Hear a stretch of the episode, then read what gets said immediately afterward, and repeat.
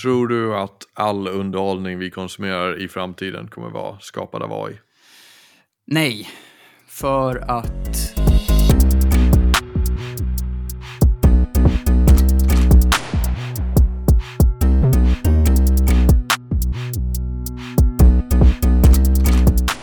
Innan vi kommer in på våra ämnen så är jag intresserad av liksom eftersom att du inte har ett 9 to 5 som jag, så är Ja. jag, och det tror jag också lyssnare är nyfikna på, hur ser ditt liksom veckoschema ut? Alltså vad gör du när, på men en måndag, imorgon? Liksom. När kommer Ja. du vakna och vad ska du göra? Walk us through your day.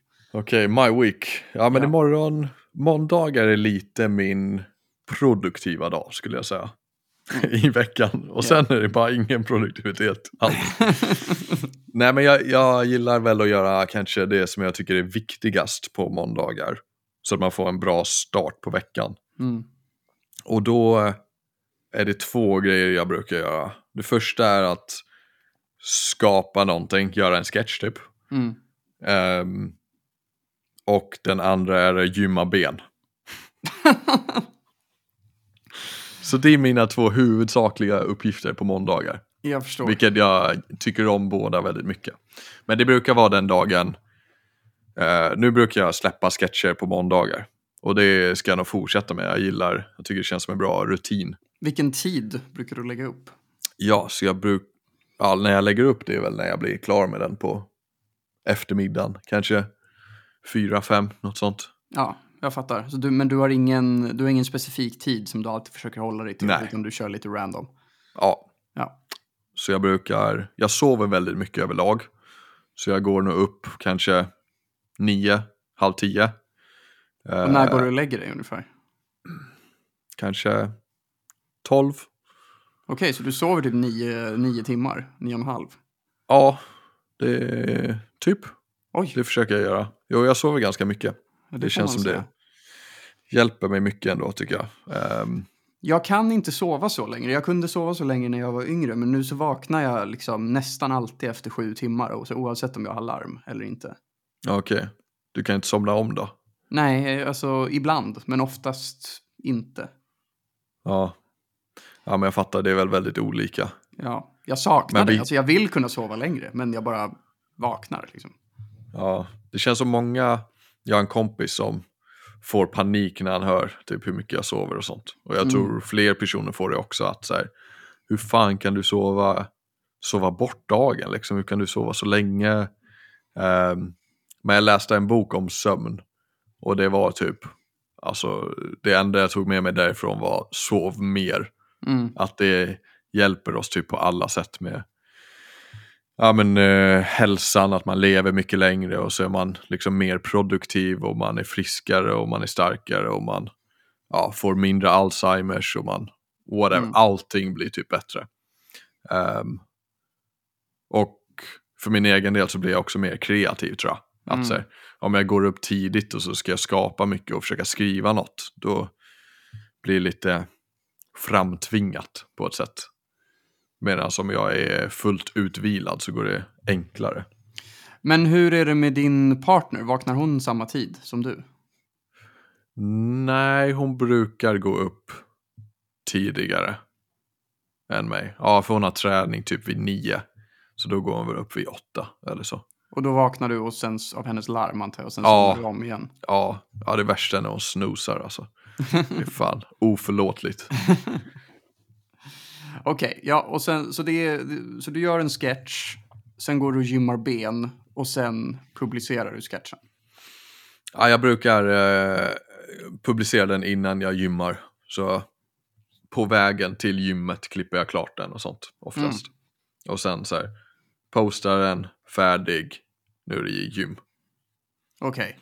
Och lunch och så, köper du lunch eller lagar du mat? Eh, nej, men jag brukar laga någonting. Eh, men jag äter ju ganska sen frukost så då kanske jag äter lunch vid två. Så jag brukar äta frukost och sen går jag till Härlanda bibliotek. Mm. Där, det är min arbetsplats för att vara effektiv. Mm. Så då brukar jag sitta där och skriva. Sen komma på en idé, komma hem, filma, klippa, post. Mm. That is Monday. That is Monday. Business Monday. Ja, business Monday. Okej, och vad gör du typ så här från klockan 17 till midnatt då?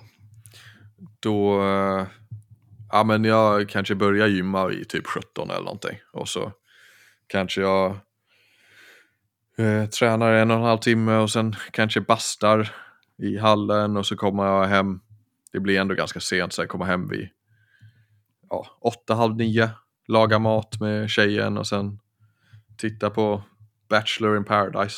Eller något. Ja, kollar du också på det? ja, vi måste Du ha, med? Ja, vi måste ha ett, ett avsnitt dedikerat till Bachelor in Paradise. det löser vi. Vi har precis kommit, eh, kommit i fas så nu finns det inga fler avsnitt. Så det är ju sorgligt. Ja, jag förstår. Nej, vi, vi eh, har också sett allt.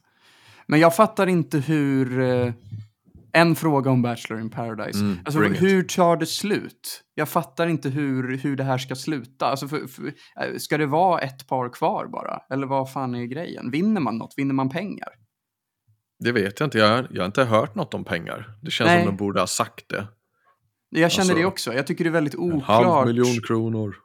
Ja, men jag tycker det är väldigt oklart vad som är, vad som är målet. För att det blir alltid, för när någon lämnar så blir det som så här, åh nej, han ska lämna. Men inte det poängen att de ska hitta någon de tycker om och så ska de dra därifrån, eller? Mm. Jag tror att de bara wingade produktionen. För jag tror det är första gången de kör det här programmet. Ja, Så jag tror att de har haft en plan så här. Okej, men vi har sju tjejer och sju killar och så plus en minus en liksom. Och så kör vi ett tag. Och så ser vi lite vad som händer. Och så kanske man röstar i slutet för ett vinnarpar. Par, eller så. ja. Ja, men, det Men- måste ju vara så, för att nu känns det som att det inte finns någon struktur överhuvudtaget. Så det är ingen liksom storytelling i det alls, utan det är bara, oj, nu kom det en ny kille. Ja. ja, jag fattar vad du menar. Det, är ju, Ja. det känns som deras dagar är ju rätt sega. De bara sitter där och hänger. Och så här, Verkligen. ska det hända något idag? Och att Ja, det men- inte är så påkostat. Att de, har ju, de har ju hyrt det där liksom Airbnb-resortet. Mm. Och sen så har de ibland någon liten fattig aktivitet. Att de säger ni ska få åka på den här fyrhjulingen här borta. Men, det- men Ja. många aktiviteter kan ju bara vara så här. Ni ska få dricka sprit på stranden där ni är varje dag. Mm. Ja, de skulle ju repellera ner för en så här, den där eh, stenmuren eller någonting. Det är så här, ja. Okej, repellera ner 10 meter, färdig. Ja. Om, om du skulle göra något realityprogram, vilket hade du varit med i? oh, bra fråga. Nej, men kanske Bachelor då. Det... Ja, men den... Eh... Ja, jag vet inte, jag är ju upptagen redan. Men hade Ja. jag inte det så kanske Bachelor. Även om du, alltså vilken variant av det? Alltså att du ska vara bachelorn eller att du ska vara en av Ja, alla i sådana grabbar? fall. Ja. Nej, jag vill inte vara en av alla grabbar. Men annars hade jag kunnat tänka mig typ den här, alltså segla över Atlanten eller något sånt. ja, just det. Jag har inte sett det, Nej, men, men du känns, liknande du sånt. känns passande i det formatet. Ja, men det hade varit kul på riktigt. Något Ja. sånt hade jag kunnat göra om någon hör av sig. Ja.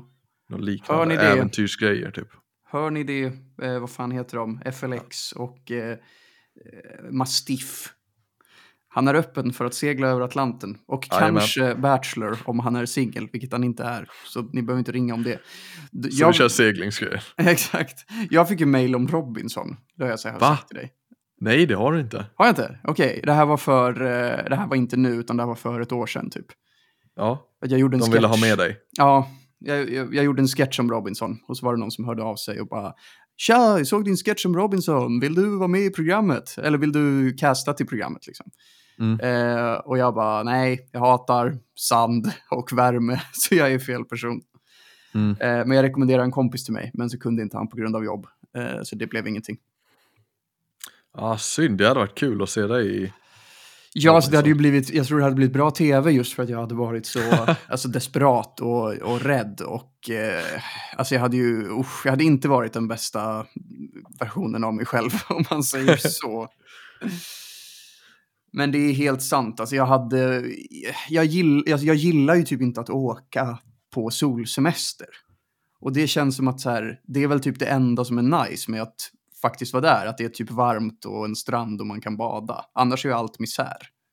Ja, håller med. Och jag gillar liksom inte den lilla uspen ens. Alltså det som ska vara positivt har jag svårt för. Så jag kommer ju verkligen vara miserabel i ett sånt program. Ja, Och alla farliga djur som finns där. Det hade jag också varit rädd för. ja det låter inte som du... Nej, men däremot. Farmen hade jag kunnat tänka mig. Ja, För det är ju som Robinson fast man får vara i Sverige. Så man slipper de farliga djuren. hade du velat vara med i Farmen? Ja, men det, det är nog det realityprogrammet som jag hade övervägt mest. Alltså hade tagit en dag och funderat. Sen hade jag förmodligen sagt nej, men jag hade ändå funderat på riktigt. Mm. Eh, för det jag har kollat på ett par säsonger och tycker att det är väldigt, alltså mest för att man, ja, men, man, man får ändå mat och man har någonstans att bo även om det är enkelt och man får lära sig snickra och sånt. Alltså jag tycker det ser ganska trevligt ut överlag. Mm. Eh, och jag tycker inte att de klipper det så fult heller. Alltså så Bachelor är ju väldigt fult klippt. Liksom. De försöker ju verkligen framställa vissa människor som idioter. Eh, men Farmen tycker jag de är rätt schyssta i. Eh, alltså med, med klippningen. Så det tycker jag också tilltalar mig. Mm. Ja, den grejen måste vara så himla svår om man Mm. har varit med i något program och man bara, ja men jag kände att jag, jag var ärlig och eh, visade upp vem jag är. Och sen ser man klippningen och bara, herre jävlar vad de har eh, liksom Ja. målat upp en bild av mig på ett visst sätt. Verkligen. Nej men alltså lägg på sån här dum musik i bakgrunden och gör ett, ett montage av varje gång någon typ så här stakar sig när de pratar eller något så kommer ju vem som helst att framstå som en jävla idiot. Liksom. Det, är, Ja, det är så enkelt. Och att de är så de är duktiga också på, på att klippa. Eh, så man måste ju ändå så här tänka noga på det och man har ju lärt sig själv mycket när man klipper, alltså vad de gör och sånt. Att så här, okej, här har de ju obviously bara klippt bort när, den här, när de här människorna hälsar på varandra. De har ju garanterat hälsat på varandra tidigare, annars skulle de inte prata med varandra på det här sättet. Men ja, det, det är ju mycket som försvinner och allt ska ju också in i det här, ja, men den här tv-slotten. Eh, så det är väl också det jag känner måste vara så jävla jobbigt med att vara med i en sån tv-produktion. Alltså all tid när man inte filmar, när man bara går runt och liksom ligger på gräsmattan och försöker få tiden att passera. Det måste vara så jävla tråkigt. mm. ja, det handlar väl mycket om vilka som är där, om man trivs bra med dem. Ja. Men jag, jag tolkar det ändå som att du är ganska positiv till att vara med i en tv-produktion. Ja, det kanske jag överdrivit ganska positivt. Ja, hade det varit rätt grej så definitivt. Om det hade varit någon så här, man får testa på massa roliga äventyrliga aktiviteter och sånt. Mm. Då, fuck yeah. Show me the money. Ja, men det, ja, det beror på vad det är för grej. Det var ju någon serie ett tag sedan, den här killen som testar på massa sporter typ. Mm. Det, vet du vilken jag menar? Nej, inte på rak arm. Vad heter han? Det är någon svensk kille som testade massa sporter och sen skulle han tävla i sporterna också typ. Ah, Men han Nej. gick i alla fall en MMA-match också. Ja, Det, det konceptet tycker jag låter jättekul. just det. Ja, men du är ju atlet, så det förstår jag. Det känns som att, ja men tänk om de gjorde ett så här Mästarnas Mästare för influencers. Där hade ju du varit Åh, vad kul det hade varit. casting. Varför har det inte hänt? Varför har ingen gjort det? Så bra fråga. De har gjort liksom alla möjliga typer av annan så här skittråkig influencer-tv. Men jag menar, Ja. alltså, för det finns ju jättemycket fitness-influencers. Ja, Alltså det är klart att man vill se dem tävla mot varandra. eller speciellt sådana som har beef med varandra. Ja, ja, exakt. Gud vad bra, det är en idé. Vi kanske får slänga ihop det själva. jag, tänk, jag tänker det. Vi får pitcha det till Mastiff. Ja. Det gör vi. Bara för Ja, att få med dig i tävlingen. ja, men du, du ska med också. Du ska med. Oj, oj, oj. Okej, men låt oss komma in på dagens ämnen. Vad, vad ska du prata om? Jag ska prata om räntor. Oh. Vad ska du prata om? Jag ska prata om eh, manus och eh, skådisstrejken i Hollywood. Åh, kul! Ja, men då tänker jag att jag börjar, så får Ja. vi räntorna ur vägen liksom. Absolut, kör hårt. Ehm, ja, men eh, det kom ju på tal förra, förra veckan tror jag vi snackade om just så här minusränta, minus 0,25 och styrränta, reporänta. Och då märkte jag, jag har ju ganska dålig koll på det här.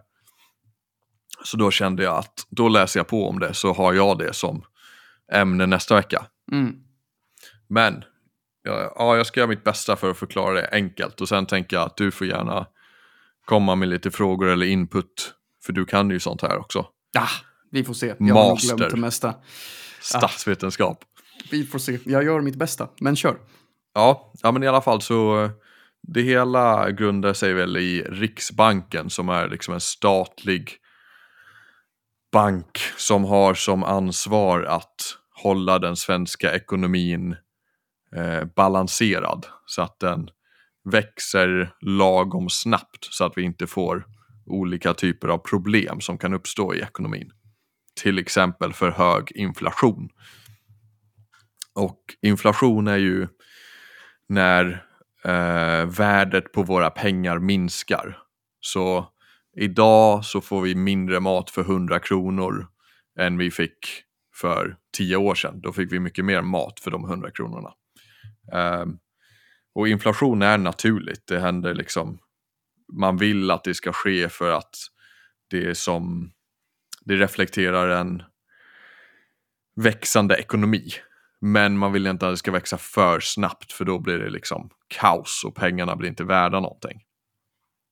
Så Riksbankens uppgift är att hålla inflationen omkring 2% Ja, bra, det har gått. Ja, men exakt nu tror jag det är typ 7 eller 9 har det varit senaste året. Så det har ju varit lite kaos. Ehm, men då för att fixa det här och få ner inflationen igen så använder man sig av det som kallas styrräntan. Och styrräntan är bara ett annat ord för reporänta, så de två betyder samma sak. Förut använde man ordet reporänta, men nu använder man styrränta. Och det är Riksbanken som sätter den här räntan och det är den räntan som andra banker behöver betala när de lånar pengar av Riksbanken. Och det blir ungefär som ett, eh, vad ska man säga, ett standard för hela bankvärlden. Om, om styrräntan ligger på 2% då kommer bolånen ligga omkring 2% Sen att, man slänger, att bankerna slänger på lite mer för att tjäna lite mer pengar.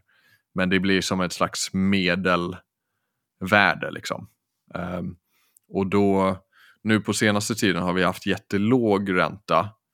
Och när det är låg ränta då får folk mer pengar över i plånböckerna. De behöver betala mindre i bolån och sånt. Och så kan man köpa mer saker och då ökar priserna för att eh, efterfrågan är hög på att konsumera. Medan tvärtom, när räntorna går upp, då har vi inte så mycket pengar kvar i plånboken och då köper man inte lika mycket saker och då utbud och efterfrågan gör att priserna inte ökar så snabbt eller till och med sänks. Så där är vi idag och nu har ju räntorna ökat ganska mycket på senaste och det är på grund av inflationen. Hänger du med August? Absolut. Och sen så har det ju till och med varit så att vi haft minusränta ganska länge. Att styrräntan har legat på minus. Mm. Ja men exakt, så det är ju, då kan man säga att bankerna har tjänat pengar på att låna ut pengar.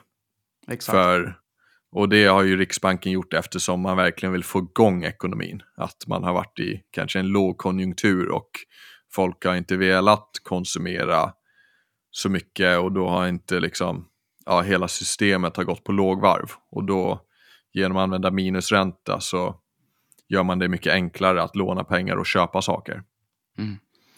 Och det och här det har ju blir ju- gjort att folk har kunnat köpa väldigt dyra lägenheter med kanske inkomster som man för ja, men några år sedan tidigare inte hade kunnat köpa lika dyra lägenheter för. Men det har blivit väldigt, eh, bankerna har varit väldigt generösa. Det är fel ord, men de, de, har, de, har, de har beviljat väldigt stora lån. Eh, och nu har de här lånen som från början inte hade så höga räntekostnader plötsligt fått väldigt höga räntekostnader. Mm. Ja men exakt. Och då finns det ju två olika typer av eh, bolån som man kan ha som är ju bundet och obundet. Och då är det ju en som är, ja, binder du då bestämmer du räntan som du har idag.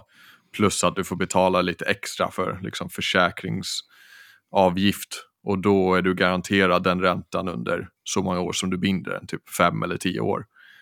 Um, så idag är det nog väldigt många som önskar att de hade bundet från två år sedan, för då var det ju väldigt lågt. Liksom. Mm. Precis, men Har- normen tidigare har ju varit att ha det rörligt eftersom att räntan har varit så låg. Så det har inte funnits någon anledning till, för binder man en ränta så blir den ju oftast lite högre än vad en rörlig ränta är. Men Mm. nu hade man ju absolut tjänat på att för ett par år sedan när den fortfarande var låg binda upp den på en liten högre ränta som nu idag hade varit väldigt låg. Ja men exakt. Vi märkte här att så här, räntekostnaderna gick upp med typ 50% när vår obundna gick ut. Det var ändå så här, ja shit, det är ganska stor skillnad. Ja, Och då bor ju vi väldigt litet så det är ju skönt, men det måste vara jobbigt för dem som har typ ett stort hus eller någonting. ja, ja, gud ja. Ja men jag tror det är nog lärorikt för din och min generation att vara med om det ganska tidigt. Absolut. För vi har ju aldrig varit med om höga räntor någonsin. Medan det här egentligen kanske inte är så himla höga räntor med 4-5% Nej. om man tittar tillbaka i tiden. Nej. Nej, det blir ju det eftersom att de blivit så höga under en väldigt kort period. Alltså att det gick från minus till, ja, vad är det nu, 4 procent på Mm. en rätt, alltså ett, ett rätt kort tidsspann. Men eh, nej, nej, men absolut, vi har ju, vår, vår generation har ju haft det väldigt bra eh, sett till tillväxt och så, eftersom att så, Sverige klarade sig genom finanskrisen eh, utan att det blev väldigt mycket arbetslöshet som i många andra länder. Och sen efter finanskrisen har det ju gått, har det varit en liksom brinnande högkonjunktur.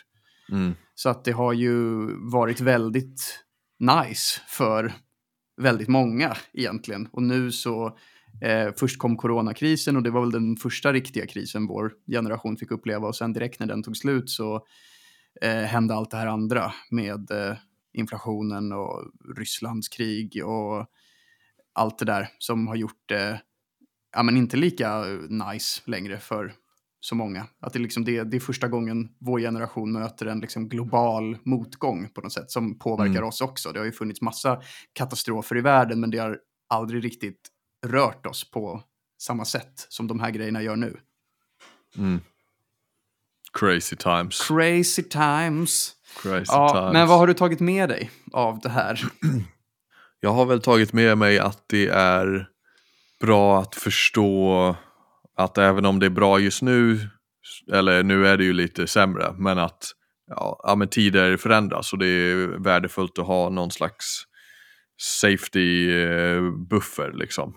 Att ehm, bara för att det varit lätt tidigare och enkelt så betyder det inte att det inte kan komma tuffare tider och räntorna kan gå upp jättemycket och att så här, kanske inte belåna sig till, till näsan liksom, så att man precis klarar sig utan tänka mer att ja, okej, vad händer om räntorna går till 7%? Har vi råd med det här då? Eller är det bättre att inte köpa något så dyrt eller ja, vara li- vara lite mer safe kanske. Ja. Det känns ändå som att du hade kunnat ha en period där du liksom bodde i en, bodde i en van, en inredd van. Ja. ja, men det hade inte varit helt omöjligt.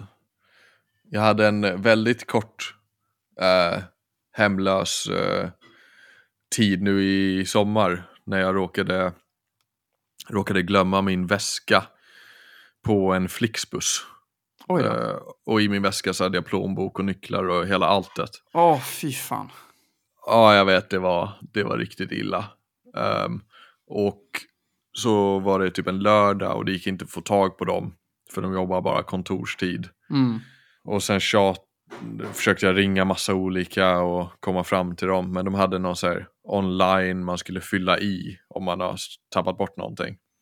Ehm, och då var svarstiden två veckor. Och man bara, hallå jag har ju inte mina nycklar.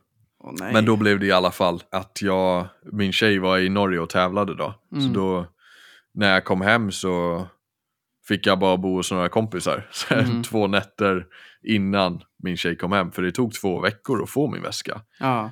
Men du fick tillbaka den? Ja, jag fick den till slut. Det var, äh, det var, så, det var så äckligt för jag hade ju fyllt i den här grejen. Om Mm. så här, ja, jag tappat bort min väska, min plånbok är där, mina nycklar är där, så jag behöver verkligen den. Och så försökte jag ringa. Och då ringde jag Flixbus och de sa så här, nej men det är ett underleverantörsbolag som tar hand om det. Mm. Och det är det du gör online, de har inget nummer utan det är bara mailkontakt. Åh. Och jag bara, ja jag fattar att ni inte vill lämna ut telefonnumret men nu kommer jag inte in i min lägenhet. Så det skulle vara bra om du kan ringa dem. Och de bara, nej men de har ju ett telefonnummer. Så här.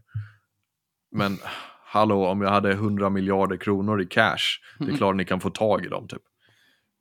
Eh, men de vägrade. Då sa de, men du har inte 100 miljarder kronor i cash din jävla loser. Ja men exakt så här medicin. ja. Om jag hade någon livshotande medicin, det är klart de kan lösa det. Men de, ja, absolut. nej, jag vet inte, de ville inte. De hade rutiner som de vägrade att tumma på. Ja, men på tal om rutiner, det äckligaste då. Två veckor senare så svarar de på mitt mail. Och så svarar de, ja nu har vi kollat med bus bussbolaget och ehm, stationen och vi hittar tyvärr inte din väska. Åh, Och då fan. bara what the fuck, jag vet ju att ni har den för jag minns att jag glömde den på. Så då ringde jag in igen till Flixbus och då sa de så här, ja men har du svarat på det mejlet? Jag bara nej, jag tänkte det är bättre att jag ringer er för det här är ju, jag är ju nästan helt säker på att den var där. Och då sa han, svara på mejlet för annars försvinner ditt ärende. Oh. Och då bara, ja men vadå alltså, ja men svara på mejlet sa han typ. Och då sa han så här, ja men det kan ju vara så att vi skickar ut sådana automatiskt. Att de skickar ut ett Ah. mejl som säger vi har kollat men vi hittade Men inte åh, din vara. Fan vad äckligt. Alltså, Ja, ja. Bara för att folk, ja för de pallar inte med all administration och sånt. Nej. Så då svarar jag på den Ah. och sen samma dag så får jag mejl bara, ja vi har hittat din väska, bla bla bla. Åh, fan vad tröttsamt. Ja, jag vet. Så jag tror de öppnade typ ärendet efter två veckor Ja. när jag svarade på mejlet om att de Ja. inte har hittat det. Nej. Och så var det någon som bara, ja men det är ju den. Han bara, ja. ja. Ja, det Nej för fan vad segt. Men tur att du fick tillbaka den. Och skönt att du inte hade mobilen i där också. ja, då hade jag inte överlevt. Nej, men det var jobbigt. Det var en lite sidospår. Men då var jag hemlös två dagar. Två dagar. Och det var fine, det var kul. Får man Ja. sova över hos kompisar. Ja. Så blev det. Du blev tajtare med dina vänner. Mm. Det är mysigt att ha sleepover. Ja det är det. Det borde man göra mer i vuxen ålder. Jag ska prata om eh, manusförfattare och skådisstrejken i USA. Och eh, det här kan man nog redan lite om, men eh, ja, för att sammanfatta så började manusförfattarna strejka ungefär i maj och eh, ungefär i juli så hängde skådisarna på, alltså skådisfacket. Eh, och det det grundar sig i, den här konflikten, det är eh, ja, men huvudsakligen om, om löner. Att, eh, att båda facken egentligen kräver att man ska få högre eh, löneförhöjningar efter pandemin och sådär. Och det har inte eh, produktionsbolagen gått med på.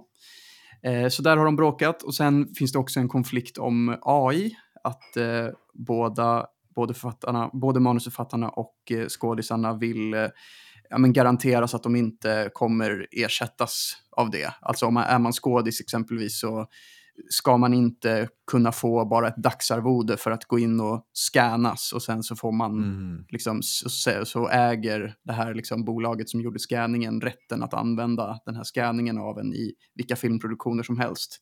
Så säg att man är någon som ja, men har en enklare roll, kanske bara en statist med någon replik, så kan man liksom scannas in och göra lite eh, jobb där man säger lite olika repliker och så kan de använda en i hur mycket grejer som helst. Det är ett problem och så har man bara fått betalt för en dag och så äger man, man får Mm. inga royalties eller någonting. Så konflikten handlar om tre saker egentligen i det stora hela. Löner, royalties och AI. Eh, och nu så har eh, manusfacket nått en överenskommelse, en, eller en förlikning med eh, eh, produktionsbolagen. Så den ska röstas igenom av medlemmarna i facket, alltså ja, manusförfattare som är med i facket. Eh, så det verkar ju ha närmat sig ett, ett slut för i alla fall eh, manusförfattarna. Men skådisarna ligger fortfarande i strejk och där verkar inte hända så mycket. De har inte pratat med produktionsbolagen på ett tag, förstod jag det som. Eh, så det går rätt långsamt fram. Mm. Men eh, det har ju hänt någonting i alla fall. Och konsekvenserna av det här har ju blivit att väldigt många eh, filmer och tv-serier och talkshows har skjutits fram och ligger på is just nu. Så jag tror att det är ett guldläge för så, svensk tv och film just nu eftersom att det kommer inte finnas lika mycket amerikanska konkurrenter. Mm. I alla fall nu det här året. Ja. ja, det är fan sjukt ändå. Ja. Alltså med nya New Times. Ja, det är ju Så har, det. du, se- så har du sen maj.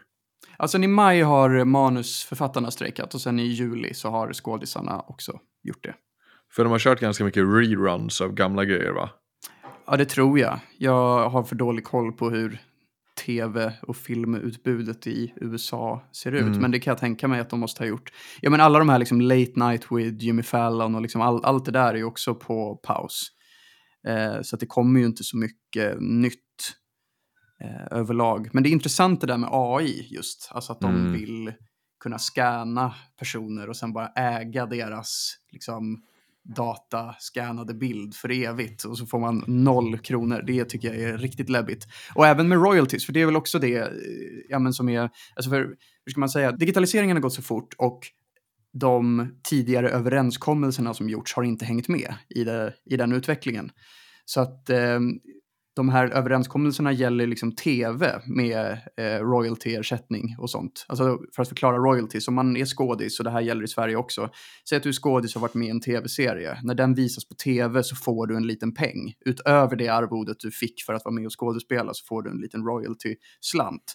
Och det är till för att du ska ha pengar så att du klarar dig även när du inte är i en produktion. För att det görs ju bara begränsat med produktioner varje år. Och är man skådis så är man ju, man får ju bara ett begränsat antal roller. Och de här jättestora namnen som är superkända, de klarar ju sig för att de har jättehöga gage. Men är man en, ja men tillhör man liksom det lägre skråt så går man ju verkligen från paycheck till paycheck. Och då är de här royaltiesarna jätteviktiga för att eh, utan dem så klarar man sig inte, även fast man kanske har extra jobb och sådär. Och eh, de här streamingjättarna jättarna har på något sätt klarat sig undan från att betala ut royalties. Så liksom Netflix och HBO och alla de här har i stort sett inte behövt betala några royalties alls till skådisar på samma sätt som man gjorde, eller som tv-bolagen gör när någonting går på tv. Och nu har ju allting flyttats till streamingtjänsterna. Det är ju inte lika många som tittar på tv längre. Och så har bara det här flödet av royalties kapats av och inte ersatts av någonting. Jag minns att eh, Aaron Paul som eh, spelar eh, Jesse i Breaking Bad, han gick ut i en intervju och sa det att så här, jag har inte fått några royalties alls för Breaking Bad från Netflix. Mm. Och det är ju väldigt anmärkningsvärt eftersom att det är en sån framgångsrik tv-serie och som väldigt många kollar på fortfarande. Och han Mm. får ingenting för det. Hade den gått på tv i repris hade han fått eh, ganska stor summa pengar i royalties. Mm. Ja, intressant.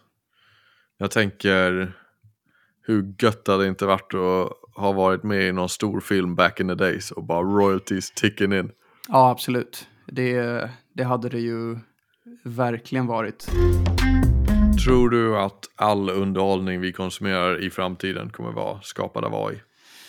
Nej, för att alltså man bryr sig inte om en maskin på samma sätt. Alltså nu är ju AI coolt för att det är så nytt och eller nytt, som, som hur ska man säga, nu, det här är ju första gången som AI används på individnivå eh, som det gör nu. Att det finns jättemycket avancerade AI-verktyg som är tillgängliga för alla. Och därför är AI väldigt hippt och coolt och så här wow, alla vill göra någonting med det. Men jag tror inte att så här, man, blir ju, man är ju fortfarande intresserad av människan bakom. Jag har väldigt svårt att se att vi i framtiden kommer gå, gå på en AI-konsert. Liksom. Att det är bara, nu ska vi se Machine 252, eller den, kanske inte heter det, den kanske heter Lennart eh, och är rappare. Och så ska man se honom på någon, något hologram eller någon skärm och man vet att det bara är en, en, en algoritm eller en dator. Liksom. Jag har väldigt svårt att se att det skulle sälja några biljetter. Mm. Jag tror att du och jag, August, kommer gå på en AI-konsert. tillsammans i vårt liv. I vårt liv. Ja, men alltså absolut att det kommer vara ett hjälp, alltså att det kommer finnas där runt omkring. Alltså att det kanske är visuals som är gjorda med AI, det, är, det gör man säkert nu redan. Eller att det är liksom, alltså att delar av låtarna har konstruerats av AI. Men jag, jag tror verkligen att det alltid kommer behövas en människa som frontare för att annars blir man inte emotionellt investerad i det. Det hur känner du själv? Ja, jag såg en video på YouTube av Alex Hormozy som pratade om AI som var den var ganska sjuk alltså när jag tittade på den. För den pratade om hur, ja det låter konstigt med att AI ska göra allting idag. Eh, men om man tar till exempel säg, kundtjänst, för det finns ju AI-kundtjänst redan. Ja, och ganska den, mycket. den är ju sämst. Alla Ja. hatar ju den. Och det han sa är så här, det är ju bara en tidsfråga innan den är mycket bättre än en människa. Alltså mer effektiv och bara löser dina problem snabbare. Och då kommer man ju fråga, då vill man ju aktivt ha AI-kundtjänst istället. Bara för att den är bättre liksom.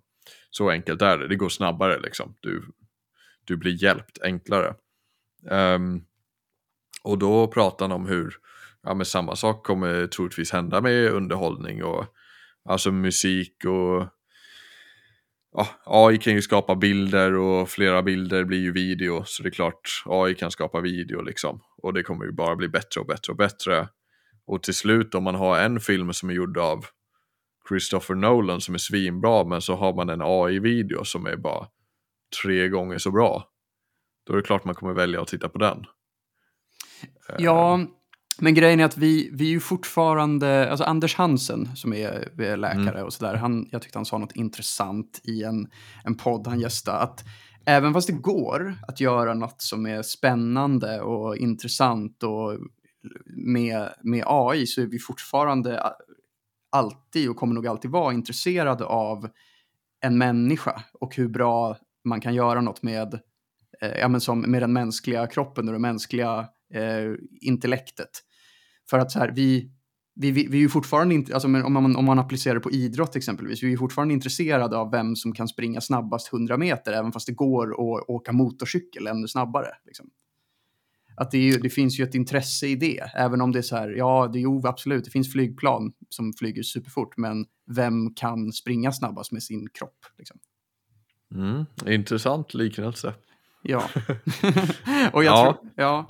och jag tror att det är samma grejer med liksom film och musik. Att så här, det finns ju absolut, det finns, eh, det finns syntar som kan göra väldigt eh, komplicerade trumrytmer. Men jag, är ju, jag går ju mycket hellre och ser ett liveband med en trummis som spelar bra. Liksom.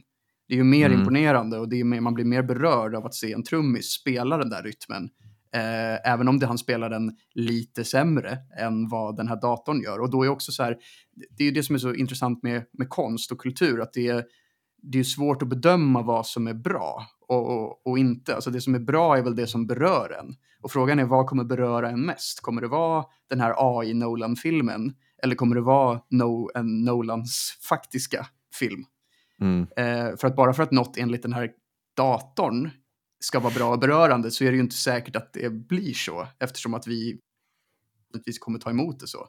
Vi kanske hade uppskattat data Nolans film för ett år sedan, men nu vill vi se Nolan Nolans film för att han är mer oberäknelig. Liksom. Men tror du att du hade lyssnat på någonting? Jag, jag fattar och jag tänker att det är ganska enkelt att säga idag just eftersom AI-grejerna är inte så bra. Men när de är bättre, det är det jag tänker blir det riktiga testet. När ja, men AI-musiken är bättre än den riktiga musiken. Eller när de filmerna är bättre än de mänskliga filmerna.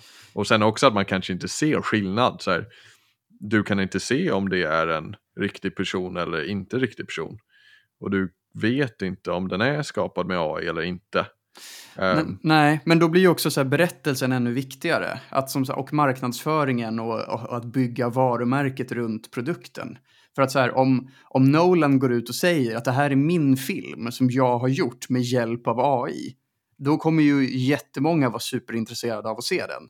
Men om ett random filmbolag ger ut en film som heter eh, en film som är som Christopher Nolan men inte Christopher Nolan. Alltså ingen kommer se den. Liksom. Inte om den är svinbra. Nej, nej, nej, för att, det, för att det blir, jag tror inte det. Alltså för, för att det blir så, man, man inte, så här, jag, jag tror att det är väldigt svårt att få en människa emotionellt investerad i någonting som, alltså en, som en AI frontar. Jag tror att det alltid kommer behöva vara frontat av en människa. Däremot allting runt omkring, alltså när det är så här, hur ska man säga, alla visuals, allt, um, Eh, all grafisk design och allt sånt där som inte frontas av en människa utan som bara är där, där det ska vara ett varumärke i fokus eller vad det nu än är. Det tror jag absolut går att ersätta med AI eh, direkt. Liksom.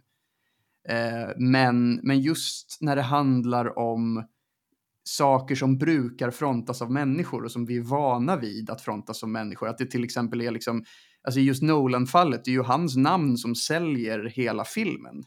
Det tror jag aldrig kommer kunna ersättas med en robot. Mm. Mm. Jag eh, tror inte likadant. Nej. We will see. Time will tell. Absolut. Nej, men, Ja, för, blir- men, men nej, det blir spännande att se. Sen tror jag ju såklart att alla kommer använda de här verktygen och i ännu mer omfattande skala än vad man gör nu. Jag tänker på så när jag sitter och gör en låt. Eh, Alltså det, kan ju inte vara så många år bort där man bara kan sitta och så här, alltså, prata med datorn och säga vad den ska ändra. Liksom. Alltså att man bara kan, istället för att man behöver göra det manuellt själv, så kan man bara säga åt datorn att så här, eh, ja men vad fan nu, sänk, sänk volymen här, höj det där, eh, fixa det där så att det bara låter bättre. Liksom. Eh, istället för att man ska behöva kunna det där själv så kan man bara liksom beskriva hur, Ja. vad som ska hända. Och det kommer ju också göra all typ av eh, produktion av kultur mycket mer. All produktion av kultur kommer ju bli mycket mer lättillgänglig för att vem som helst kommer enklare kunna gå in och göra den utan att behöva lika mycket teknisk kunskap som man kan idag. Mm. Eller som man behöver ha idag. Eh, så det tror jag är, är bra med den. Men jag tror, alltså så här, de människorna som förespråkar det där, alltså allt kommer vara AI och allt kommer vara liksom helt eh, ersatt. Jag vet inte, jag tycker att det vanligtvis är personer som är ganska liksom hur ska man säga, naturvetenskapligt lagda, alltså som själva inte håller på så mycket med så här kultur och konst, utan att det är liksom väldigt matematiska och rationella och logiska människor som Mm. inte är så känslostyrda. Och jag tror inte de talar för den breda massan så Mm. bra nödvändigtvis. Nu vet jag inte vem den här personen är som du snackar om, men Mm. stämmer min beskrivning in på honom? Uh, ja, ja, men det skulle jag nog säga att det gör. Uh, men en grej som ehm, jag tänkte på också, det de beskrev i den här videon var också att det kommer ju finnas liksom AI-influencers och sånt. Och då blir det så här, du har ju en AI-influencer som är en, man har skapat en människa liksom som man har i content. Och då är den här människan bara, liksom den är roligare än dig och mig, den är charmigare än dig och mig, den är smartare än dig och mig, den kan berätta historier bättre än dig och mig, den kan relatera till de som lyssnar bättre än dig och mig. Och då att man har liksom, som en eh, whatever, man kallar honom för eh, Gregus, influensen Gregus. Och han är bara AI, men det Ja. spelar ingen roll. Och det syns inte heller att han är AI. Nej. Så whatever, man kanske inte vet heller. Men han är bara världens coolaste kille liksom. Ja, men, men jag tror att om någon låtsas vara honom, absolut. Men i samma ögonblick som man förstår att det är en AI så tror jag att man kommer tappa det. För jag menar, det här med AI-influencers har ju redan lanserats och det har ju liksom inte så här, och jag hör dig att så här, nej men den är i utvecklingsstadie och den kommer bli mycket bättre med tiden och allt det där, absolut. Men jag har bara så svårt att tro, eftersom att AI-verktygen kommer vara så lättillgängliga, så, ja, så, så tror jag bara inte att man per automatik kommer tycka att det är så nice som konsument. Det, det är precis som att så här, ja men förut var det bara liksom kanske någon filmstudio som hade råd med CGI-effekter och sånt. Och nu har liksom vem som helst som har en dator hemma kan göra CGI-effekter. Men det betyder inte att man gillar en film bara för att det är feta CGI-effekter i dem. För nu kan alla göra det. Jag tänker också att så, här, så fort någonting blir tillgängligt för alla och det blir väldigt etablerat så blir det ju inte lika wow och aha längre. Liksom. Eh, så jag tror fortfarande att så här, AI, absolut, det är en del av framtiden. Det kommer, alltså hela samhället kommer utformas efter det, men det kommer vara beroende av att människor frontar det och det gäller allt. Sport, kultur, film, vad som helst. Det, det kommer krävas människor som är frontfigurerna i det på, på ett eller annat sätt. Man kommer inte lita blint på eh, någon, någon, någon alltså, jag vet, alltså, vem ska fronta det? Liksom? Nu minns jag inte vad de här företagen heter som gör AI, men jag tror inte att man så här, man är inte investerad i ett bolag på samma sätt som man blir investerad, känslomässigt investerad i en människa. Och det kommer vi aldrig kunna automatisera oss bort ifrån. Tack för mig. Där vi stänger det kapitlet och så får vi, vi får köra en, eh, ett nytt avsnitt om tio år kanske. Ja, Så får vi, Så får vi lyssna se. tillbaka och så jämför vi och så ser vi vad som har hänt. Men verkligen. jag måste, jag måste droppa en filmtips. Ja. Jag var på bio i förrgår och kollade på The Creator. Som Dum Dum Dum handlar om AI såklart. Eh, och sci-fi. Mm. Eh, men den var väldigt bra tycker jag. Det var, jag brukar inte vara ett superstort fan av sci-fi. Men den här var eh, över förväntan. Mm. Så, The Creator. The Creator, okej. Ja, men jag ska... Jag tror den, den hade 8,0 på IMDB. Okej, bara, och den går på bio just nu? Ja, Ja, då ska jag komma ihåg den. Är det en bio man kan gå och se med sin tjej? Eller tänker du att man, ja, att en flickvän kanske inte uppskattar den lika mycket som jag kommer uppskatta den? jag tror din flickvän kommer uppskatta den mycket också. Okej, Den är ganska känslosam. ja, Tror det eller ej. ja, ja. Ja, men det låter nice. Härligt. Ja, men vad bra. Tack för idag, hörni. Det här eh, avsnittet tror jag kommer innehålla något extra. Det är lite oväntade vändningar. Ja, ja, men det är bra. Break the internet, tror jag. Det tror jag med. Ja, ja, men toppen. Eh, vi hörs och ses allihopa. Tack för idag. Farväl.